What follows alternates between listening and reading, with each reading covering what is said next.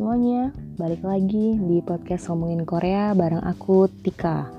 Nah, teman-teman di podcast kali ini aku bakal ngebahas soal perbedaan nonton konser di dalam dan di luar negeri.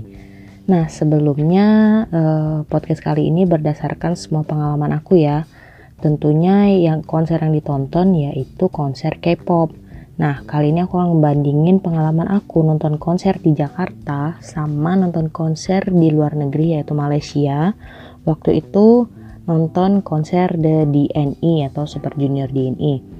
Nah, yuk langsung aja perbandingan-perbandingan yang bisa aku share ke kalian. Yang pertama itu soal tiketing. Nah, kalau soal tiketing ini hampir semuanya sama ya. Mulai dari ngowornya lewat internet dan bisa juga beli langsung di tiket booth. Tapi kan karena Malaysia jauh ya, jadi karena kita orang Indonesia ya otomatis kita harus melewati uh, webnya. Untuk web juga kita sama-sama ngewar, cuman beda di situs penyedia layanan uh, tiketnya aja. Nah kebetulan di konser DNI ini untuk ngewarnya aku nggak terlalu ribet dan kemungkinan eh kebetulan itu tiga hari setelahnya aku baru booking dan puji Tuhan banget aku dapat di posisi standing yang depan panggung. Kalau di Indonesia agak susah ya tergantung ya konsernya juga. Kebanyakan sih konser super junior yang aku dapat di Jakarta itu cukup susah untuk mendapatkan tiketnya. Tapi puji Tuhan sekali lagi setiap konser suju itu pasti aku dapat tiketnya sesuai dengan keinginan. Nah lanjut untuk proses tukar tiket kalau di Jakarta itu kan tukar tiketnya bisa hamin satu atau hamin dua. Nanti kita datang ke Jakarta terus kita tukar tiketnya via tiket booth yang disediain oleh uh, penyedia layanan tiket. Nah kalau di uh, Malaysia untuk penukaran tiket di konser DNA ini kemarin itu cukup hanya print at home. Jadi sewaktu aku sampai di Malaysia itu aku nggak perlu tuker tiket fisik lagi nih teman-teman. Jadi aku udah ada bukti bapak booking tiket yang udah aku print tinggal aku bawa dan nanti pas masuk venue tinggal aku tunjukin itu buktinya. Namun ada juga pilihan untuk tiket fisiknya dikirim ke rumah kalian masing-masing cuman tentunya juga ada biaya. Nah buat kalian yang nonton sendirian kan sayang banget itu. Harus kirim tiket dari Malaysia ke Indonesia dan yang biayanya juga cukup mahal. Tapi buat kalian yang punya budget untuk ngirim tiket fisik sih boleh aja ya. Ya buat istilahnya itu buat uh, instastory atau upload foto mengabadikan. Itu kan kalau pakai kertas print-printan itu kan kayak nggak kelihatan seni-seninya kayak gitu ya atau kayak nggak berasa nonton konser lah istilahnya tapi berhubung aku dengan budget terbatas ya jadi aku nggak pakai pilihan itu Nah, lanjut ke sistem antrian. Kalau di Malaysia kemarin khusus Suju DNI ini itu ada KN alias nomor antrian. Nah tapi KN ini bener-bener nggak berguna banget nih teman-teman. Jadi aku itu beli yang standing dan aku dapat KN. Tapi sampai di sana itu aku berdirinya nggak sesuai dengan nomor antrian yang aku punya. Aku nggak tahu ini masalahnya di mana. Seharusnya aku dapat posisi B tapi aku malah di belakangnya uh, M atau N kayak gitu. Aku lupa. Nah ini sebenarnya aku juga bingung karena baru pertama kali nonton konser di luar negeri jadi aku nggak tahu ini salahnya promotor yang nggak tegas atau emang nonton di konser di luar negeri juga sama aja di, dengan di Indonesia yang standing.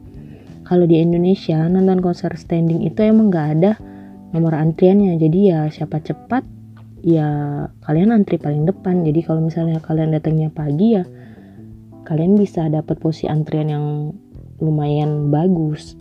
Beda kalau kalian nonton yang duduk karena setiap nonton duduk itu mau di dalam atau di luar negeri ya tetap aja ada nomor kursinya dan gak akan diambil orang gitu nah terus kalau untuk standing dorong-dorongan gak sih? Nah, di bayangan aku pertama kali pengen nonton di luar negeri itu berharap kalau standingnya beda dengan standing di Indonesia. Karena kebanyakan konser di Indonesia yang aku datengin standingnya itu otomatis dorong-dorongan. Jadi kayak pada pengen paling deket panggung kayak gitu. Ya kadang termasuk aku juga sih ya berhubung karena kita didorong dari belakang ya otomatis badan dan kaki ini ikutan maju ke depan kayak gitu tapi ternyata teman-teman pada saat aku nonton konser DNI di Malaysia ini bener gak ada bedanya standingnya itu juga dorong-dorongan. Tetap aja nggak teratur padahal udah paling depan nih deket panggung. Istilahnya ya udah bisa ngelihat opa tuh dengan sangat jelas. Masih aja mereka dorong-dorongan.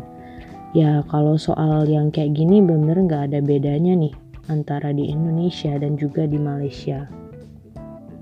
Dan yang hmm, terakhir itu mungkin uh, pada saat selesai nonton konser. Sama aja ternyata sama-sama susah cari transportasi. Jadi buat teman-teman yang udah pernah nonton konser pasti uh, tahu susahnya nyari transportasi ya kecuali kalau kita bawa transportasi sendiri gitu. Nah uh, dari pengalaman aku nonton konser DDNI di Malaysia ada nggak sih perbedaan yang sangat berkesan dengan nonton di Indo? Sebenarnya sih nggak jauh beda karena aku masih mengalami beberapa hal yang sama ketika aku nonton konser di Jakarta. Cuman enaknya sih pas ngantri merchandise gak rame dan untungnya itu masih kebagian. Aku nggak tahu gimana situasi di negara lain ya. Dan apa kebetulan di Malaysia ini waktu Suju DNI ini konsernya juga nggak terlalu rame penontonnya.